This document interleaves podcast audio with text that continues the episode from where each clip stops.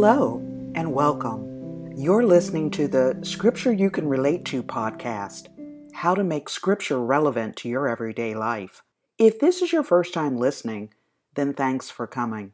The Scripture You Can Relate to podcast is produced every Friday by Pastor Ricky Shear. For your convenience, you can download the show notes at www.scriptureyoucanrelate2.com. Come back often, and please add this podcast to your iTunes playlist. Now, let's get on to this week's episode.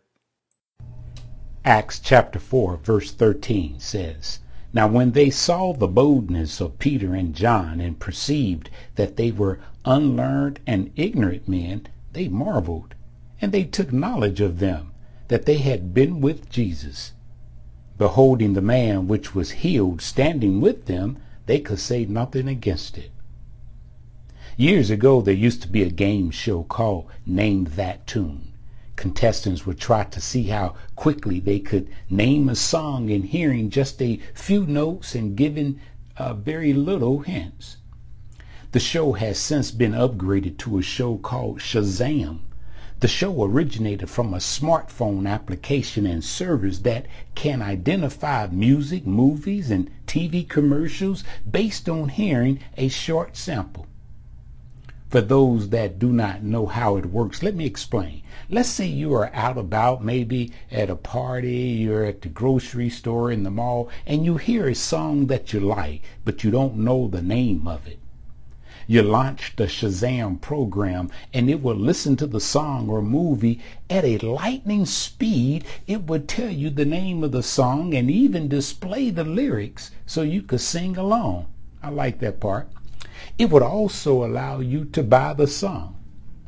Today, Shazam has more than 100 million active users, and it has been used on more than 500 million devices. As they would say, wow, Shazam. Now, the TV game show version can be entertaining. For example, the host might say, This artist used to be a used car salesman in LA before he released his first love ballad hit in 1984. They will begin playing a snippet of the song, and in less than three seconds, one of the contestants will be able to recall the song title and the artist. It is amazing how the brain can bring back something it has experienced so quickly. So now, in our passage, Peter and John are in a kangaroo court, and even though they, the Bible says, were uh, unlearned and ignorant, meaning they were not polished lawyers, it did not take long at all for the others to recognize the tune. The Bible says they could still tell that Peter and John had been with Jesus. And so the question for this week's meditation is simple if people were around you for any length of time and had to name that tune, what would they say? And how long would it take? What would be the first titles they might ascribe to you? Pushy? Selfish? Mean? Arrogant? Would they say hot headed, greedy, weak, dumb, lazy?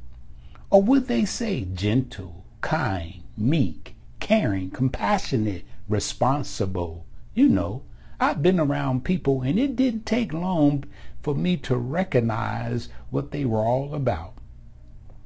How long does it take them to know that you are a God fearing person, that you have morals, or as they would say, you don't roll like that? When you go to church on Sunday, can folks tell that you have spent some time with God on Monday? Not because of a cross you wear around your neck or personalized vanity plates, but by the way you live your life and the way you love, respect, and treat others. I have worked with some folks, and it was years before I could even get a hint that they ever spent time with God. Such a sad testimony. But in our text, it did not take folks long at all. I think about the songwriter Isaac Hayes. He had a song where he said, I stand accused of loving you too much, of course in a deeper voice. He said, And our hope is not a crime, because if it is, I'm guilty. He was speaking of his girlfriend, but this should be the indictment against us concerning our relationship with God. If someone accused you of being a Christian by the way you lived and treated others, if someone accused you of being godly, would you be found guilty? Would they have enough evidence to prove that you are a man of your word? Or would your lifestyle cause a hung jury? By the way, Shazam is an acronym for the six mythological figures.